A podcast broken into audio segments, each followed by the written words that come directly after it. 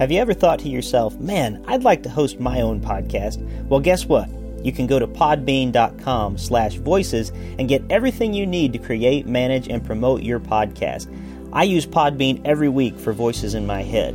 There's easy uploading and publishing tools, stunning templates, custom domains, social and promotional tools, an embeddable podcast player, monetization tools, and more. It is your all in one podcasting solution. With Podbean, you can create professional podcasts in minutes without any programming knowledge. Best of all, everything is mobile ready right from the start. So go to podbean.com slash voices.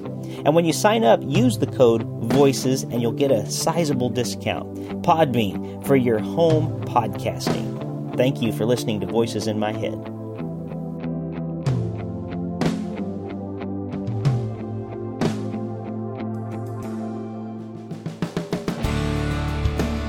Welcome to Voices in My Head, the official podcast of me, Rick Lee James. I'm a recording artist, a singer, songwriter, an author, a worship leader, and an ordained minister in the Church of the Nazarene. The Voices in My Head podcast is your source for discussions on music, literature, movies, pop culture, theology, and more. Now sit back, relax, and listen to the latest episode of the Voices in My Head podcast. And don't forget to let the voices in your head be heard by following me on Twitter at Rick Lee James and sharing your thoughts about today's show. Welcome back to Voices in My Head. As always, I am your host, Rick Lee James, and today is a very special privilege for me because I am recording on location in Chicago, Illinois, at the Lutheran School of Theology. Did I, did I say that right? Is yep. it okay? Lutheran School of Theology, and I'm here with my friend David Dault. David is a very interesting man who hosts one of my favorite podcasts, Things Not Seen. It's not just a podcast like most of us put out. It actually gets onto some radio stations from time to time. So we have WYLL AM 1160 here in Chicago that airs your show.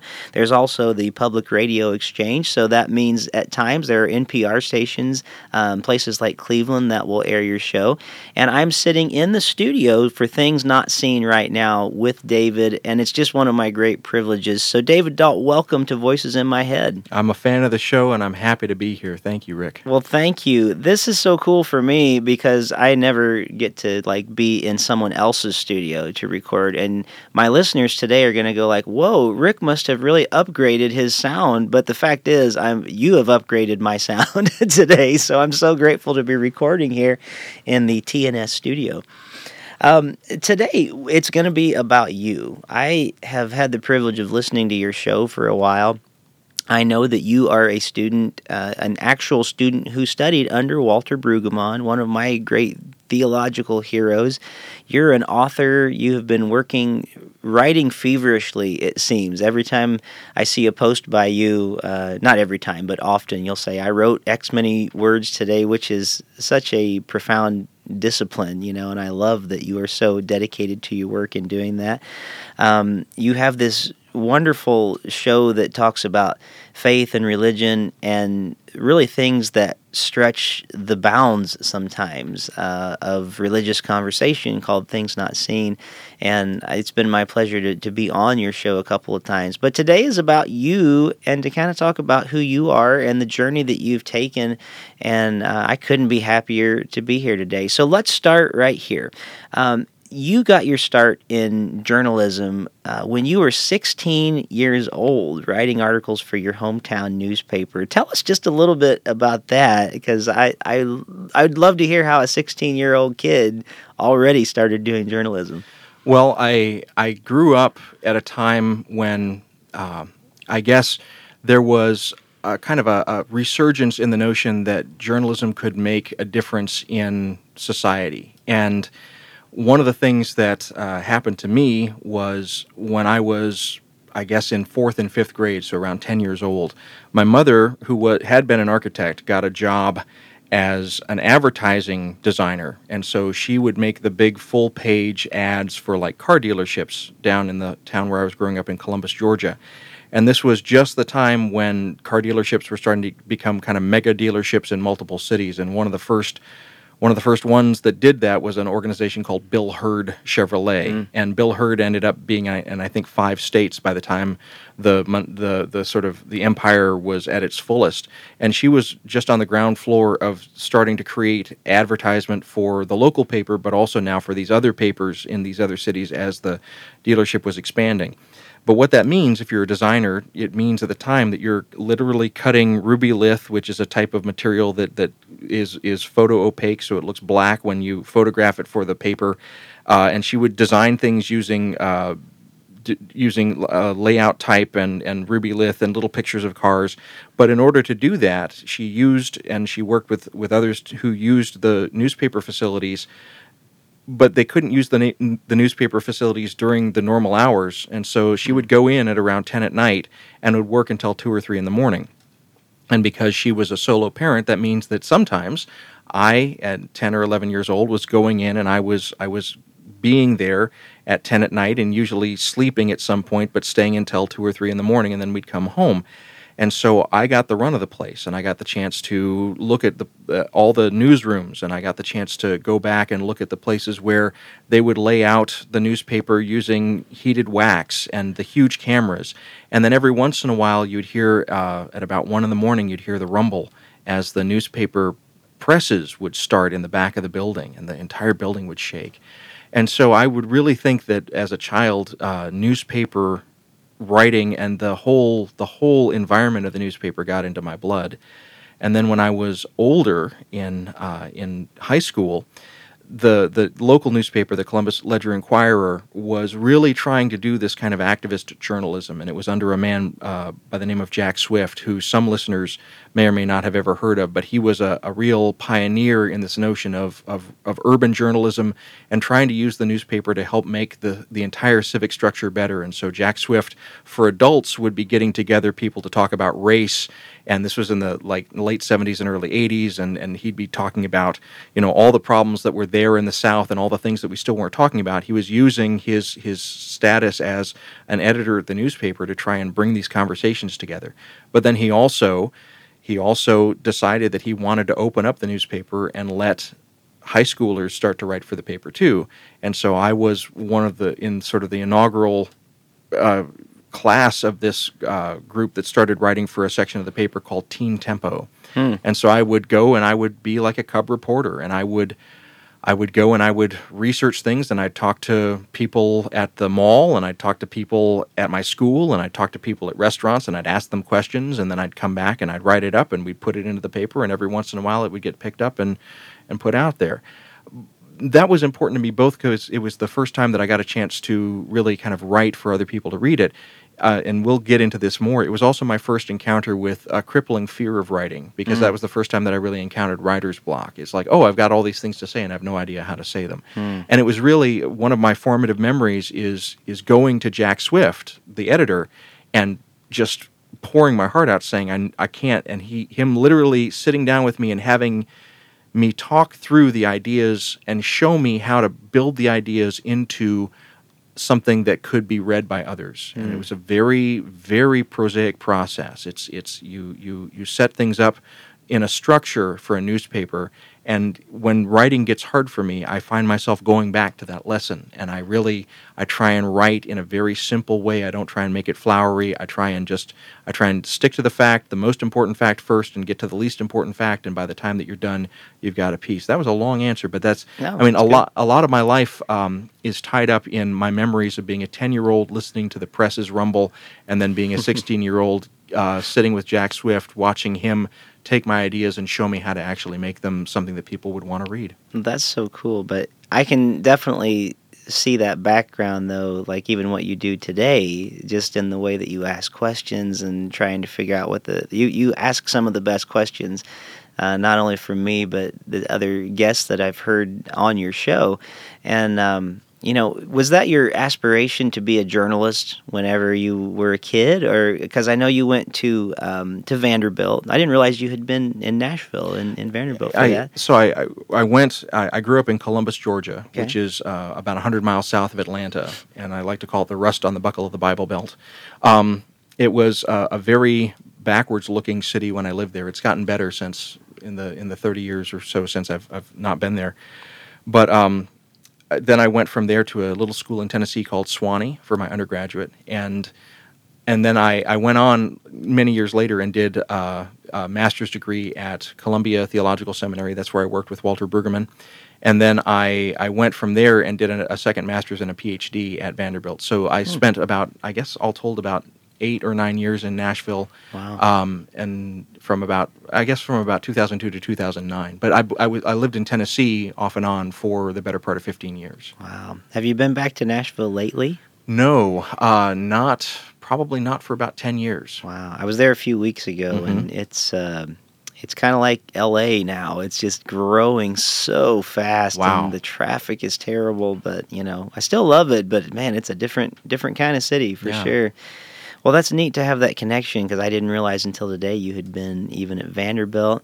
Um, I want to talk a little bit about your time at, at Columbia, uh, partially because of, of our now mutual friend, um, Walter Brueggemann, who from time to time I go have breakfast with or we'll do a podcast. And I have just found him to be uh, such a warm person, and, and I've, I've learned a lot from him over the years from reading him uh, a few seminars that I've been to him with, but I have really grown to love him as a person. And uh, tell us a little bit about just your time there with him and maybe some other professors that had some real influence on you. And um, I, I'm I'm most interested, I think, in maybe how that shaped the direction that you took from Columbia on, and maybe how you felt that leading into where you are now.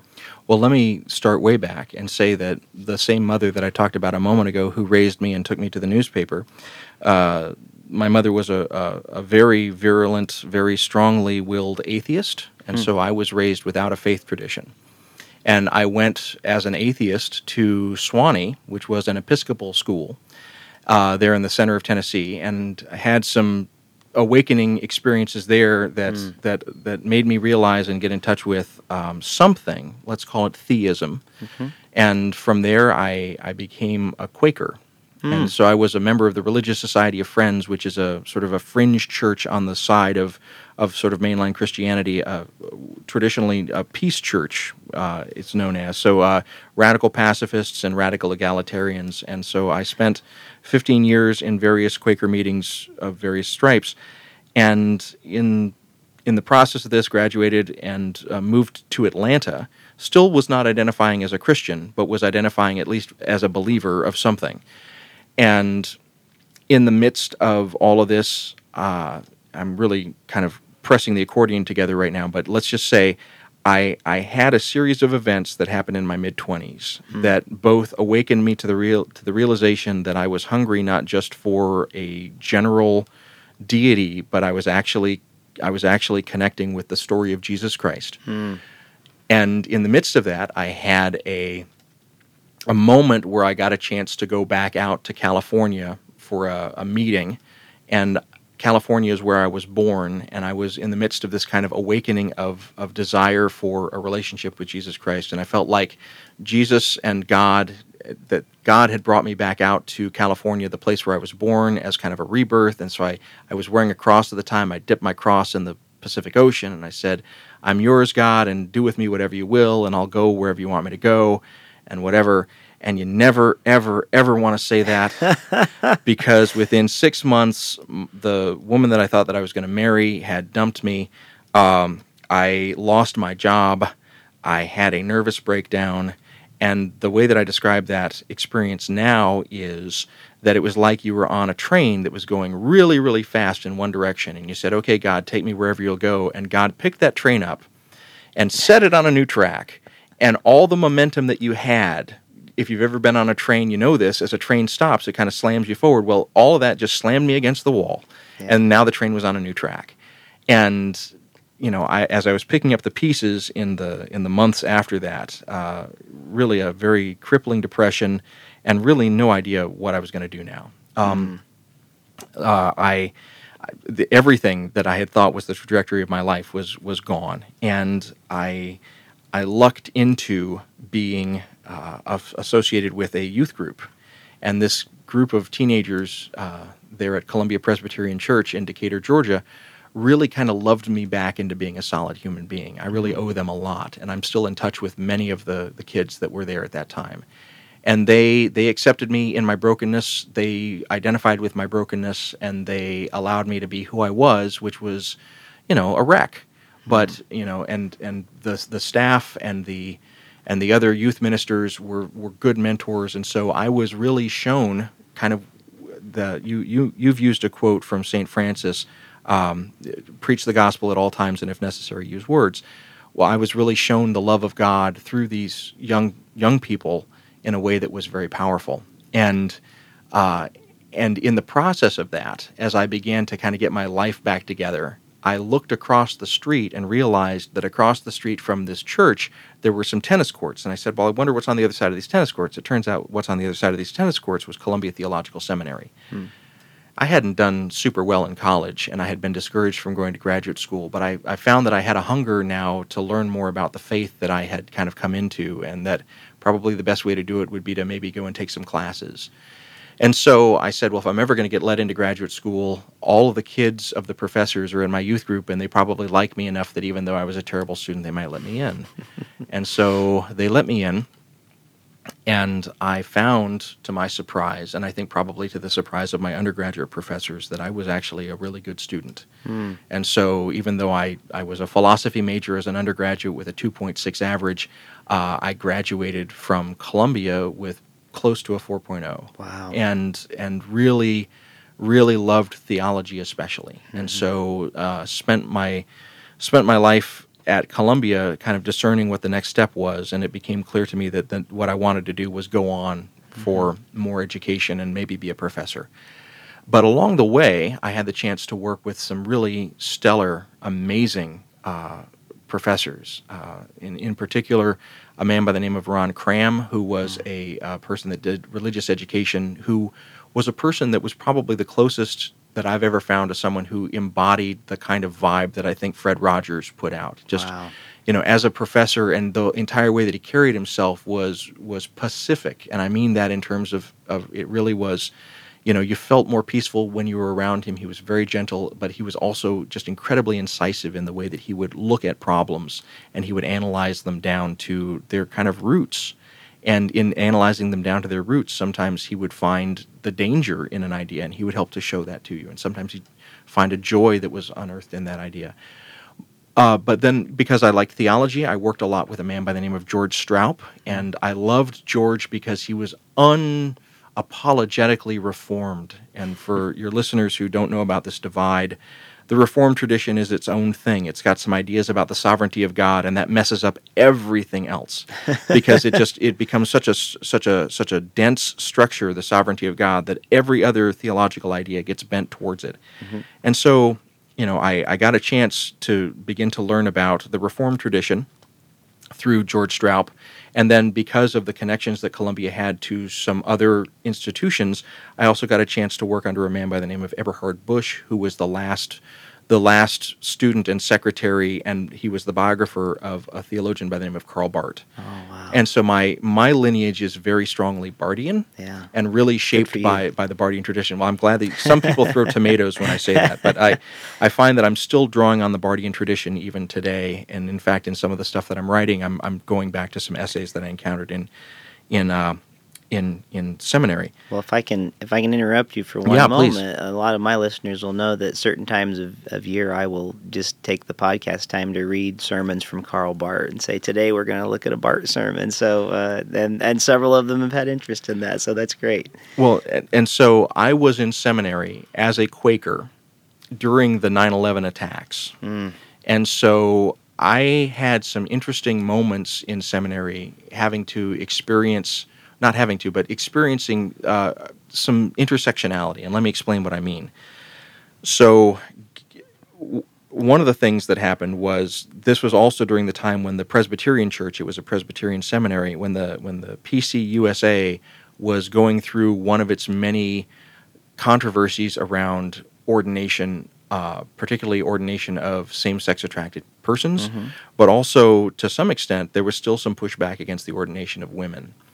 And you know there were there were people that were classmates that I dearly loved who were you know in the struggle because they felt called, and the church in some way was saying we don't sense your call.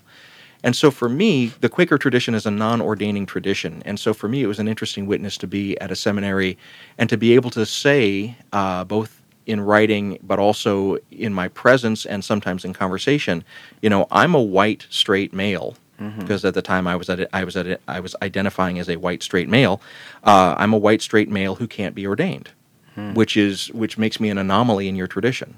Uh, but you need to know that there are those of us who may feel the calling, but also because and we've got all the right markers, you know, uh, mm-hmm. uh, straight presenting, cis presenting, male presenting, um, white presenting, uh, all of those things that would that would make me a golden boy, mm-hmm. you know, in the PCUSA tradition. And yet, because of the way that I was oriented to the gospel, I was not able to be I was not able to be ordained, and I was able to stand among them as a witness in solidarity with those that also maybe felt the calling of ministry and were not able, able to be ordained. Hmm. That was, I hope that that was helpful to, to my colleagues there. It was profoundly shaping for me. Sure. And as I'm now Roman Catholic, I'm still, uh, uh, you know, a person who is presenting in those various registers, but I still can't be ordained because I'm married. And so hmm. there's there's a lot there. I skipped ahead there, but there's a, there's a lot there. No, um, that's fine.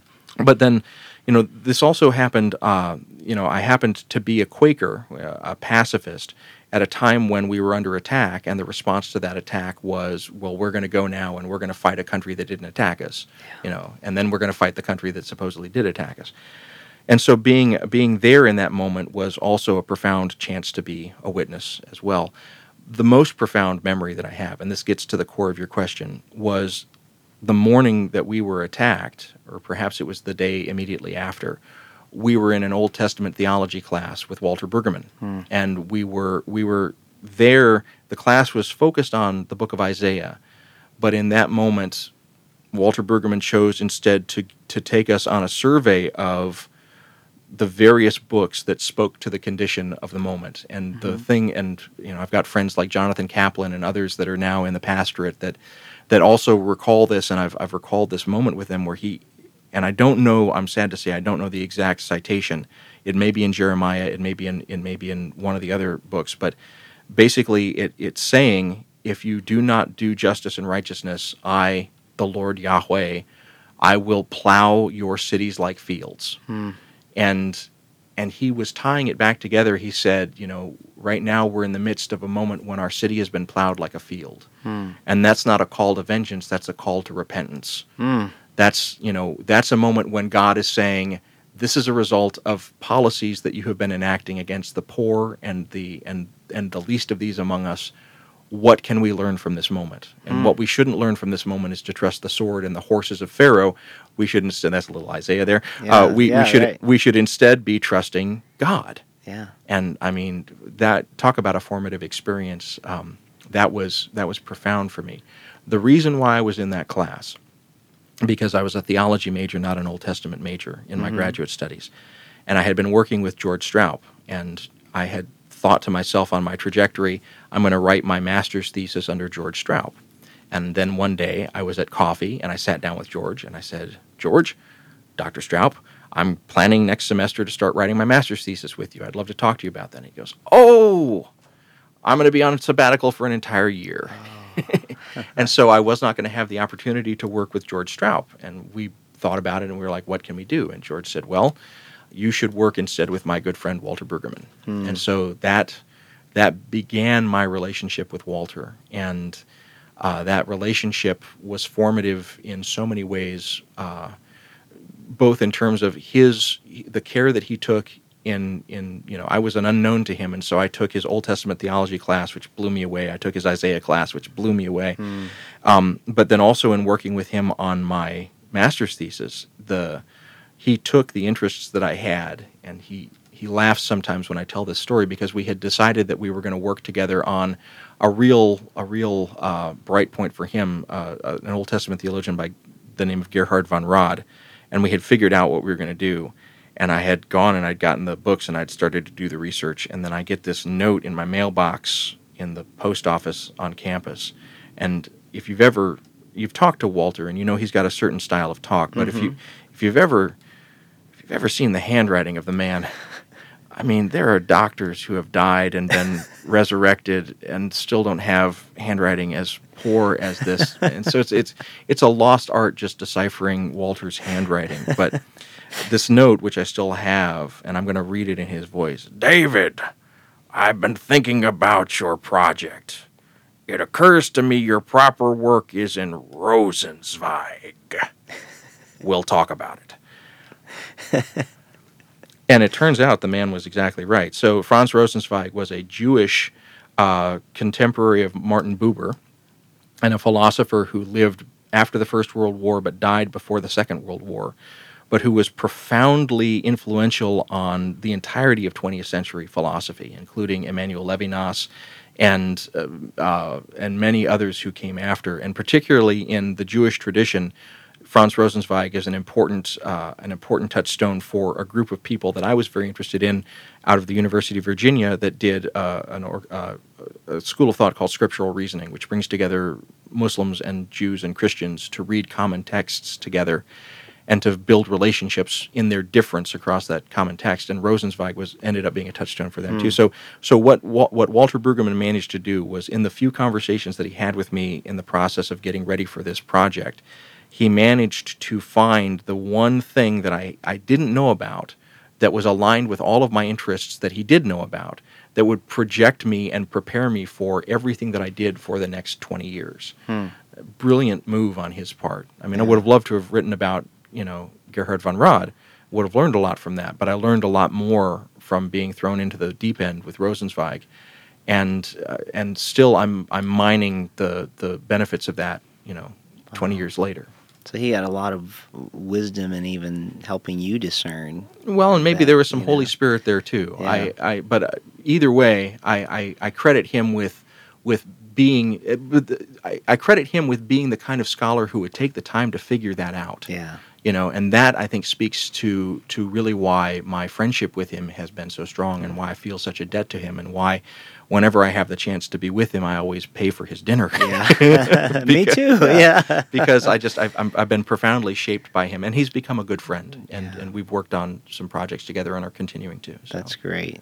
Man, and I, I love his laugh too. I oh, just oh, yeah. it's just so fun to, to laugh with him. And I and I was I remember the the first time that I met him, and uh, I I was I'm always a little worried when meeting like famous theologians because you never know they're going to be kind of stodgy yeah. or you know and whatever. Some of them are, and some of them are. And he just was the complete opposite of that. Just such a, a welcoming person and truly embodies the things he talks about. I think very so, gracious. Yeah, yeah.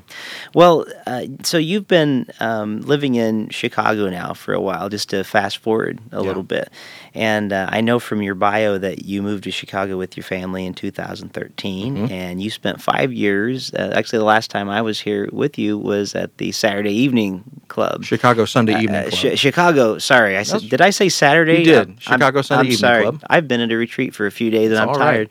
Right. Um, but yeah, it's the Sunday Evening Club and so there you were working with uh, faith focused media for television and radio and the web.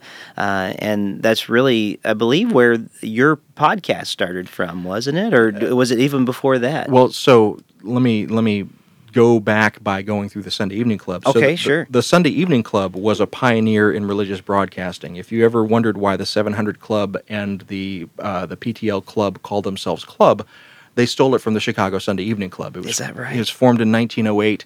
It was it was a, a live event at Orchestra Hall down on Michigan Avenue where you know thousands of people would come because after the Chicago fire they didn't rebuild the churches in the loop, and so this became the main.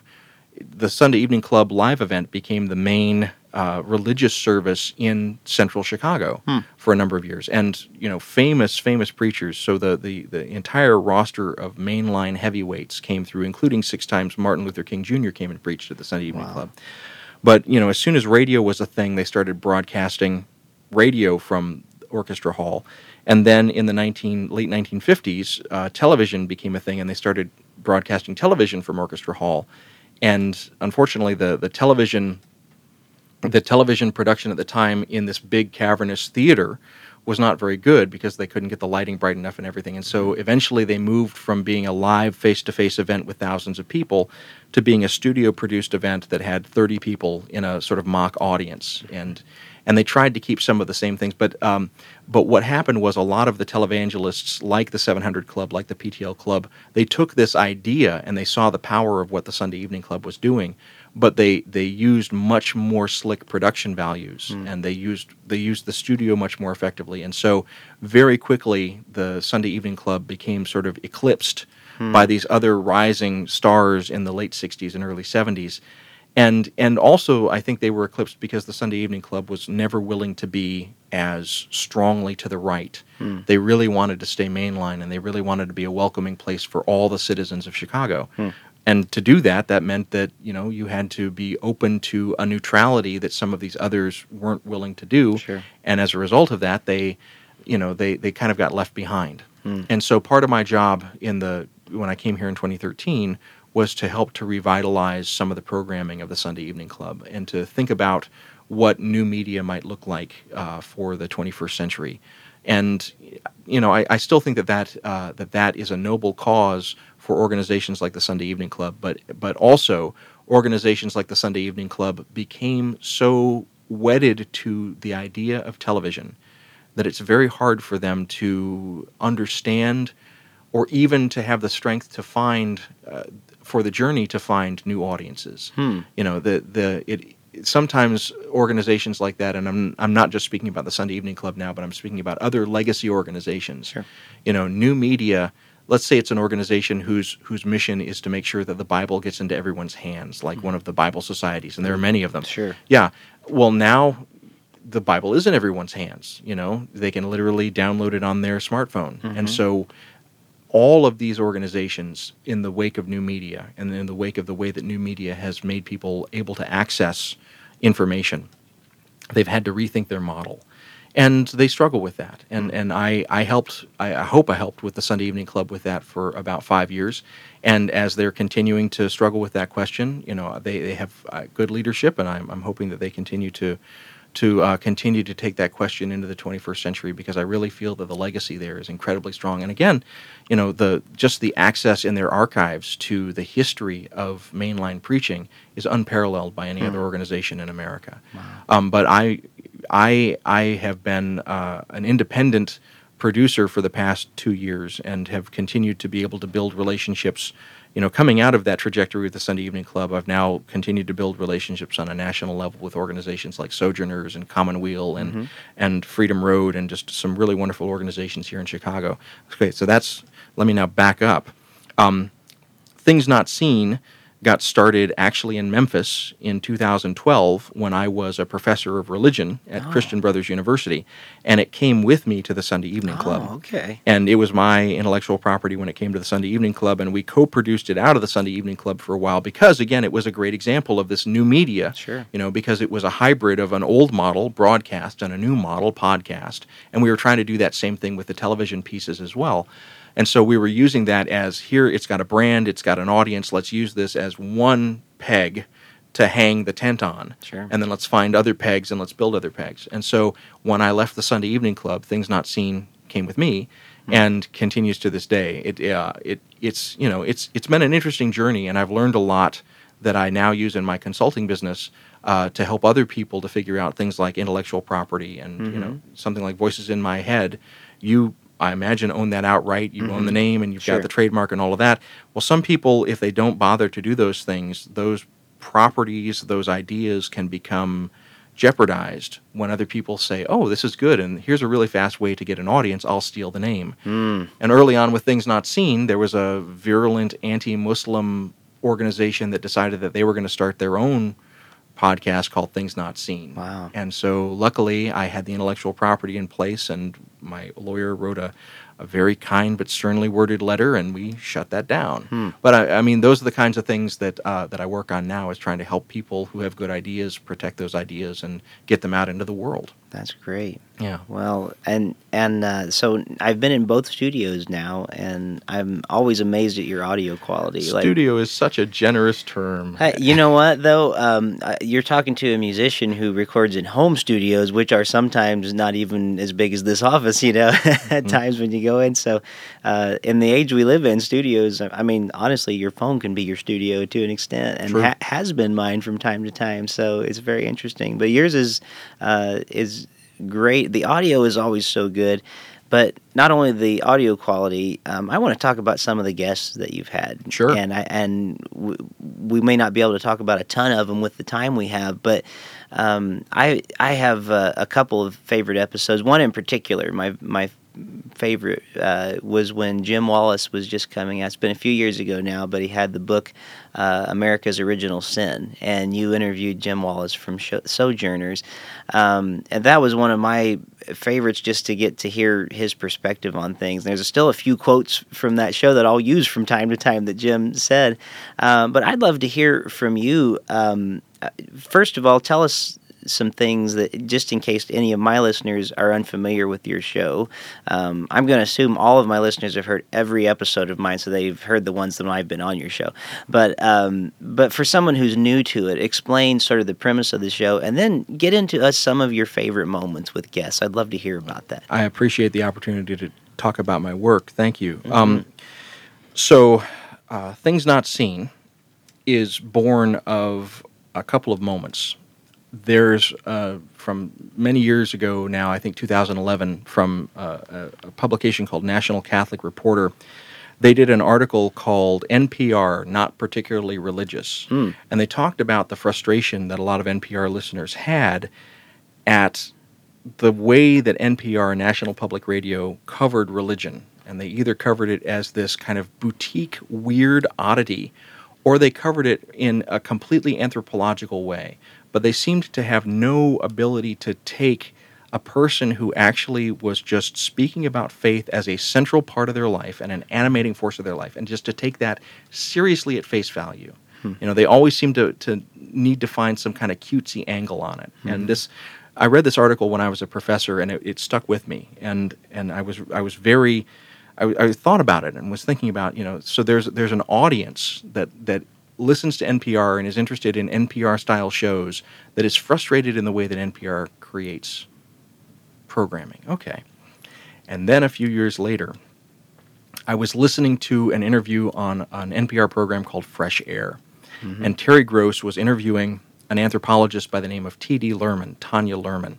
And Tanya Luhrmann had just published a book called Coffee with Jesus and she was her field work was going to evangelicals who took seriously the idea of making space in your day for a personal relationship with Jesus Christ. And so they would literally sometimes set out a cup of coffee and they would have coffee with Jesus, imaginatively having this conversation and telling Jesus about their day and being open to Jesus, kind of giving them insight and whatever. And I mean, I have the utmost respect for T.D. Luhrmann's work on this project because of the way that she approached her subjects. Mm-hmm. Okay, she did it the way that I would want her to do it. In the course of this interview, and I've gone back and listened to this moment many times, and I'm not going to completely quote it, but I will paraphrase it in very much the spirit in which it was said. Terry Gross says to T.D. Luhrmann, you know, sometimes when little children are growing up, they have imaginary friends. And at some point, you need to say to them, your friend is not real. Didn't you feel a responsibility to say that to your interview subjects, to tell them that their that their imaginary friend isn't real? Hmm. And at that moment, I can pretty much say that the idea for how things not seen should approach everything that we do was born. I wanted to create, and if you think about a, a, a show that is on NPR called On Being, Mm-hmm. Okay, and On Being started out on NPR as a very different show called Speaking of Faith. Hmm. And over time, the producers and the main person on that show have made the decision to stop speaking of faith and instead to kind of speak in a kind of kumbaya way mm-hmm. in the notion that we're all kind of spiritual, man. Mm-hmm. And, you know, we're going to ask questions about that core of mysticism that animates us all. And for listeners who can't see me, I'm literally rolling my eyes right now. kind of like faith without religion yeah. type thing. Yeah. So I, I want things not seen to fit into the hole that is left between the the the biased antagonism of something like fresh air mm-hmm. and the kind of vapid, empty spirituality. And I'm saying that with, you know, in a technical sense, of, of a program like On Being, and that's the hole that we're designed to fit into. We're we're producing with the same production values and audio quality of an NPR show, mm-hmm. and with the same ideas about how we're approaching our subjects as, as, the NPR shows in terms of what, you know, we're not an evangelical show. We're not going to do altar calls. We're not going to ask people to, you know, send in and get a piece of the true cross for your donation or anything like that. You know, we're not that kind of show. We're, we're much more like an NPR show, but we're an NPR show that takes faith central and seriously. Mm-hmm. And the notion that what animates you as a Christian and what animates me as a Christian may be vastly different, and that that difference is interesting and should be talked about in its detail and in, in its particularity. And so the uh, you know Nick Adams, who's an old colleague from Scriptural Reasoning, uh, has a phrase that we learn in our process to disagree better and to make those disagreements public. Hmm. That's really what what things not seen is trying to do. We're yeah. trying to learn how I'm trying to model how to disagree better with people mm-hmm. and how to make those disagreements public so that others can learn from them. But also, you know, in the process of iron sharpening iron, my faith becomes more central and more strong as it comes into hospitable contact with the faith of others. And so, mm-hmm. you know, examples of that would be like a guest like Nancy Ellen Abrams, who wrote a book called The God Who Could Be Real and her idea is much more like what you would have encountered in the 70s like the coming of the cosmic christ. Like mm-hmm. she she wants to imagine not a god who is talked about in the christian scriptures but rather a god who fits well with the ideas of physics. And what kind of god could that be? Hmm. and so in the course of our conversation we managed to be talking about her children and my children and i talked about the virgin mary and she goes oh you don't teach your children that kind of stuff do you? And i said i absolutely do Blessed Virgin Mary is very important in our mm-hmm. household. But mm-hmm. those kind of, I mean, those kind of moments where where we actually unearth the, oh, you don't believe this, and I do. You know, mm-hmm. that to me is is fascinating. The guests that really touch my heart, though, are the guests who who allow me to discover something that I hadn't expected going into the interview. And so there are oftentimes, uh, you know, those kinds of moments where I have expected the the interview to be about one thing and it has ended up being about another. Um, you know, and those those moments are fantastic. And I I'll, I'll, be honest with you, I like those moments more sometimes than than the than the moments that I get with people like Jim Wallis. Right. No, no patch on Jim Wallis. Sure. Uh, I, I'm very thankful to be able to get nationally repped uh, guests like Jim Wallis and Stanley Hauerwas and, and others. But what I find is oftentimes they, John Shelby Spong is a great example. I John I there it's been so long that I would have I would have said if you had met the, the young me, I just wish I could sit down for an hour with John Shelby Spong because there are mm-hmm. questions I'd love to ask him. Unfortunately, I didn't get a chance to ask those questions because mm-hmm. he you know he's he's so full of knowledge and so good at what he does and he's and he's done so many interviews that you ask him one question and, and he just goes oh and uh, and oftentimes you find that that the the higher level guests and you probably encounter this too the higher level guests come well prepared mm-hmm. and they're almost impervious to real human moments yeah and it's it's the nature of the business but i really prefer the the moments when when we can find real human contact. Yeah. And in fact, you know, in the conversations that you and I have had, you have been willing to be very vulnerable with me and you've risked with me mm. in those moments. And when you do that, you're you're epitomizing what I want out of a guest. Mm. You know, you're creating a moment where there's real vulnerability that they may not hear, listeners may not hear anywhere else with this particular person, sure. or vulnerable in a different way. And that to me is is the real animating Hmm. love that I have for this is getting a chance to have those connections with people.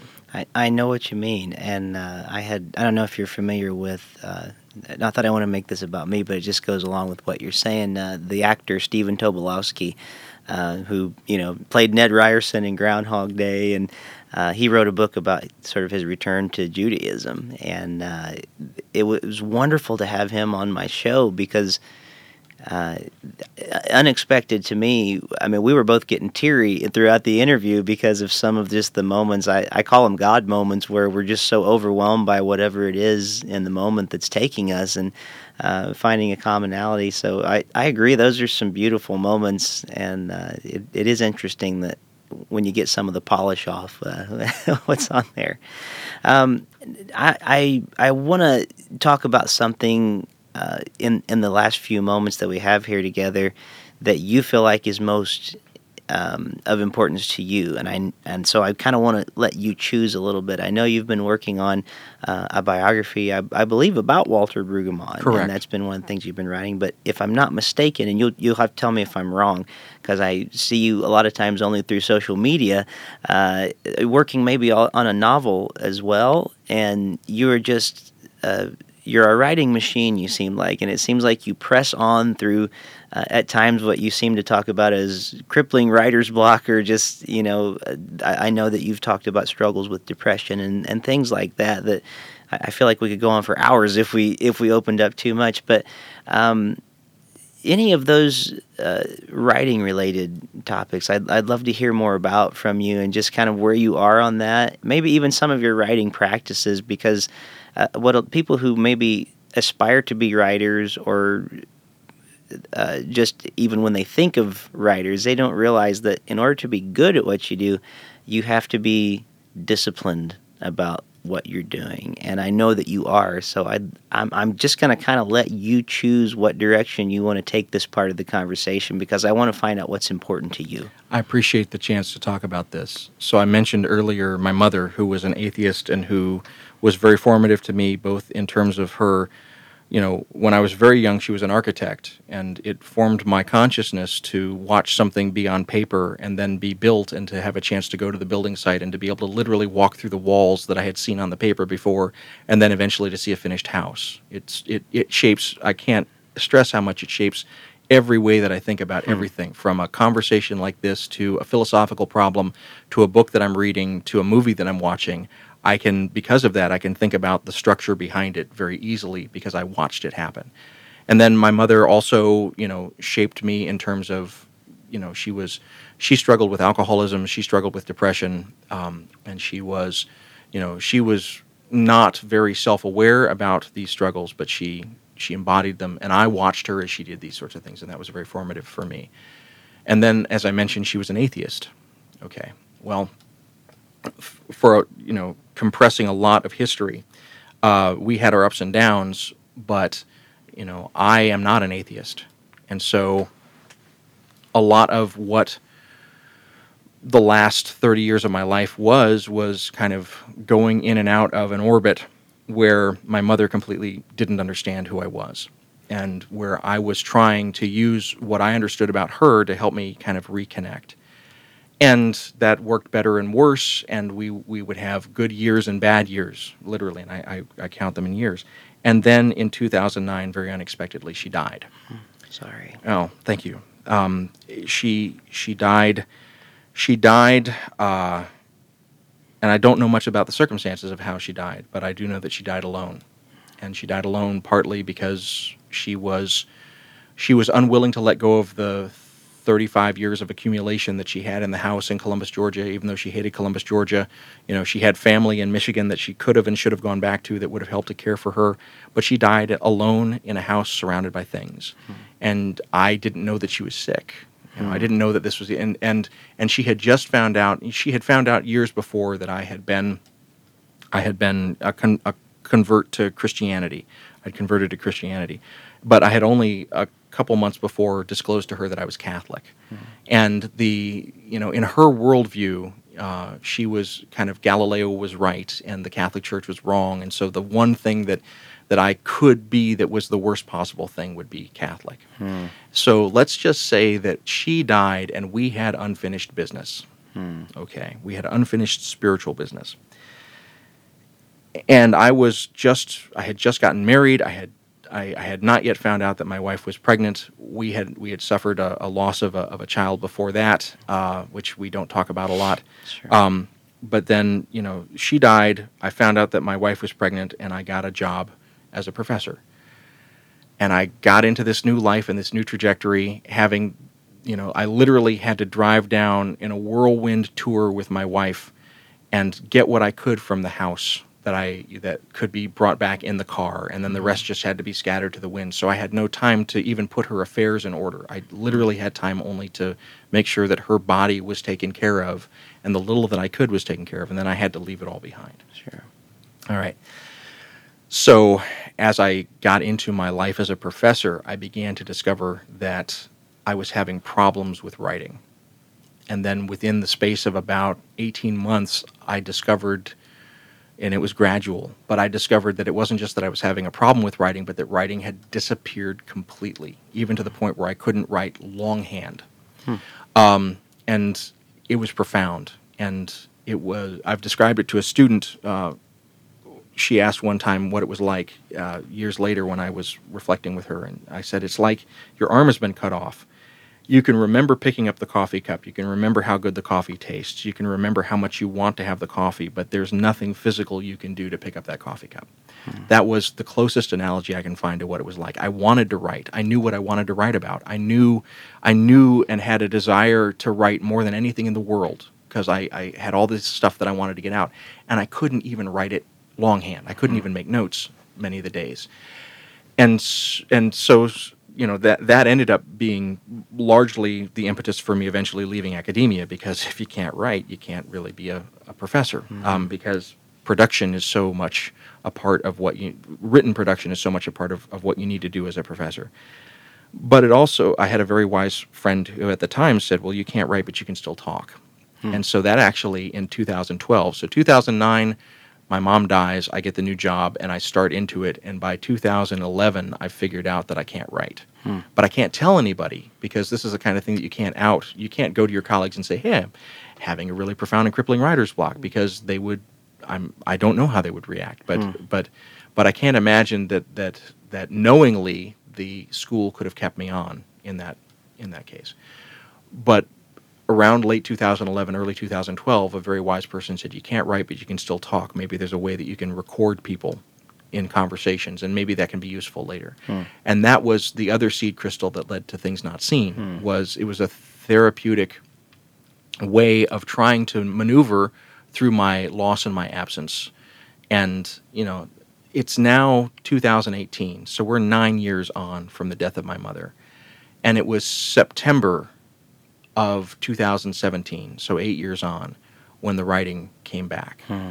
All right. So what I you asked about what I want your listeners to know. I want your listeners to know that if they're going through a process of grieving, um, it takes its own time, hmm. and you're not bad because you can't function the way that you used to be able to function, and you're not bad because you're not you're not recovering on somebody else's timetable.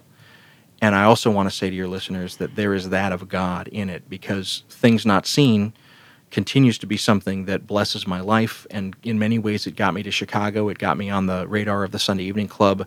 It has helped me to be uh, a national figure in some ways. You know, I'm known to people like Jim Wallis because of the work that I do, I sure. think, on on things not seen. And all that would not have been possible if I had just taken the normal path. And it was grief that put me on this other path. And grief putting me on this other path has led me to uh, has led me to a lot of blessings. Hmm. You know, so I I was talking to an old friend Peter Ochs from University of Virginia, and we were talking about this thing with my mother, and he says, "Well, it, it sounds like your mother's continuing to bless you." and, mm. and it was the oddest thing to have somebody say, but when he said it, it clicked, and it was like, "Yeah, it really is." You know, not the way that I would have wanted her to, yeah. but so little in terms of the way that my mother nurtured me would have been the way that I would have asked for it. You know, in terms of my desire. Uh, so uh, the writing came back in 2017 in September. And so what I do now is I write. And the the three things that I want to leave with your listeners are one, it's kind of two two phrases that I really animate my life. Anything worth doing is worth doing badly. And whenever possible, learn in public. Hmm. And so uh, Anne Lamott, who wrote a really good book on writing called Bird by Bird, says be willing to write crappy first drafts. And one of the things that has saved me in my writing process is the willingness to write crappy first drafts. So it doesn't have to be perfect. Nobody gets to see it. It just it is, but it happens, and I do it, and it's a discipline that I come back to every day. But even though I don't let people see what I'm initially writing because it's so crappy, I try and make sure that people know that if I have a project that I have to work on, and the, what you've referenced, this page and word count that I've, mm-hmm. I've, been doing for the last several weeks, is because I'm under contract with a book for Yale, and they've been very patient during these years of my writer's block. But they finally said, "Okay, come on, Dault. By you know January 1st, 2019, we need to have a 60 a 60,000 word manuscript in from you." Mm. And so to write a 60,000 word manuscript, you've got to write at least 60,000 words. Mm-hmm. You notice my voice is tripping even as I'm saying it. um, because it was daunting. Well, unless you're writing a thousand words a day for 60 days. And so I've just I've I've I've decided that learning in public means that everybody gets to see my word count against that 60,000 every day. And I'm going to up it by at least a thousand every day. And this is the last piece that I want to leave with your listeners in terms of self definition. Um, when I first got to Chicago, I came up, and this is because of my father, who's a big fan of Zig Ziglar and motivational speakers. I came up with a, a phrase that defines who I am, and the phrase that defined who I who defines who I am for Chicago is I make radio in Chicago and everything else is negotiable. that was kind of how I navigated mm-hmm. everything that came at me. You know, if I have a choice to make, is it going to keep me from making radio in Chicago? Yes, then I'm not going to do it. Will it help me to re- make radio in Chicago? Yes, then I'm going to do it. A year ago, I appended the phrase I make radio in Chicago and I write every day, and everything else is negotiable. Mm. I define myself as a person who writes, not a person who has to write. Mm. Uh, because if I have to write, it's a, it's a chore. But because it's what I do, and it's what I do because it's who I am, it's a joy. Yeah. Because when I get a chance to do it every day, even if it's terrible, it's who I am. And mm-hmm. that's mm. that's been the piece that I've been working for almost 9 years to get back to because it's always been who I am. Mm-hmm. But now thankfully the arm grew back and I get to do it. Yeah. And so that I mean what I what I'd say to your listeners is don't give up hope. God is at work even in your pain and in your misery and in your loss. Yes. And as as you are as you are willing to be broken and reformed in new ways and thrown against the wall, God is faithful. Hmm. It's the David, best I got. David, that's that's a lot, man. That's I, great. I don't often get a chance to talk about this. Normally, I'm just asking the questions. So sure. I, I appreciate very much the you. You really let me go on and on, and I. I hope I didn't go on too much, but I, I really I'm, I'm thankful for the opportunity. No, it's been it's been great, and I especially appreciate what you said about people not rushing through their grief. And I think that's so important. One of my pet peeves is being in churches and uh, God love her, she still goes to my church. I don't think she listens to this show, so it won't matter. I won't name her name, but she's one of those people that every time a loved one dies, she comes up to him in church, praise God, they're with Jesus, you know, and not at all what they need to hear in that moment. And I just always want to say to people, like exactly what you said, please take time with that grief. Yeah. Allow the grief to work itself out because in um, to quote Fred Rogers again, I don't think it's a direct quote, but um, he said something to the extent of uh, the fact that we grieve something means that there was a great deal of love there. Yeah. And and so in in a way, our grieving is our way of loving Mm-hmm. And and I and I think that's a very powerful thing. So, well, David, this has been wonderful. Thank you for spending some time with me today. For all my listeners, I want to point you to thingsnotseenradio.com, and you can find out more about Things Not Seen, the radio show and podcast, and also if you use Twitter, not seen at Not Seen Radio, and uh, yeah, you'll find out all kinds of wonderful information. There's some great shows you can hear, and it's just been a real privilege. So, David Dault, thank you for being one of the voices in my head this week. You're welcome, Rick. It's great to be with you. Thank you. Thank you for joining me here this week on Voices in My Head. I hope you'll visit me on my website at rickleejames.com, follow me on Twitter at rickleejames, like my artist page at facebook.com slash rickleejames and keep up to date on what I'm writing on my author page on Amazon. There's also the Voices in My Head Facebook community found at facebook.com slash voices podcast. And if you want to follow my alter ego on Twitter, follow my popular Mr. Rogers quote account found at Mr. Rogers Say. Also, make sure to follow my appearance schedule on my website and if you would like to have me come to your town to do a concert, a speaking engagement, or a book event, you can book me through my website at rickleejames.com slash booking. And it would mean the world to me if you would write a review of this podcast on iTunes. The more positive reviews we receive, the more visible this podcast is on the internet. And now, the benediction. May the God of peace, who raised Christ from the dead, strengthen you in your inner being for every good work, And may the blessing of God Almighty, Father, Son, and Holy Spirit rest upon you and dwell within you this day and forevermore. Amen.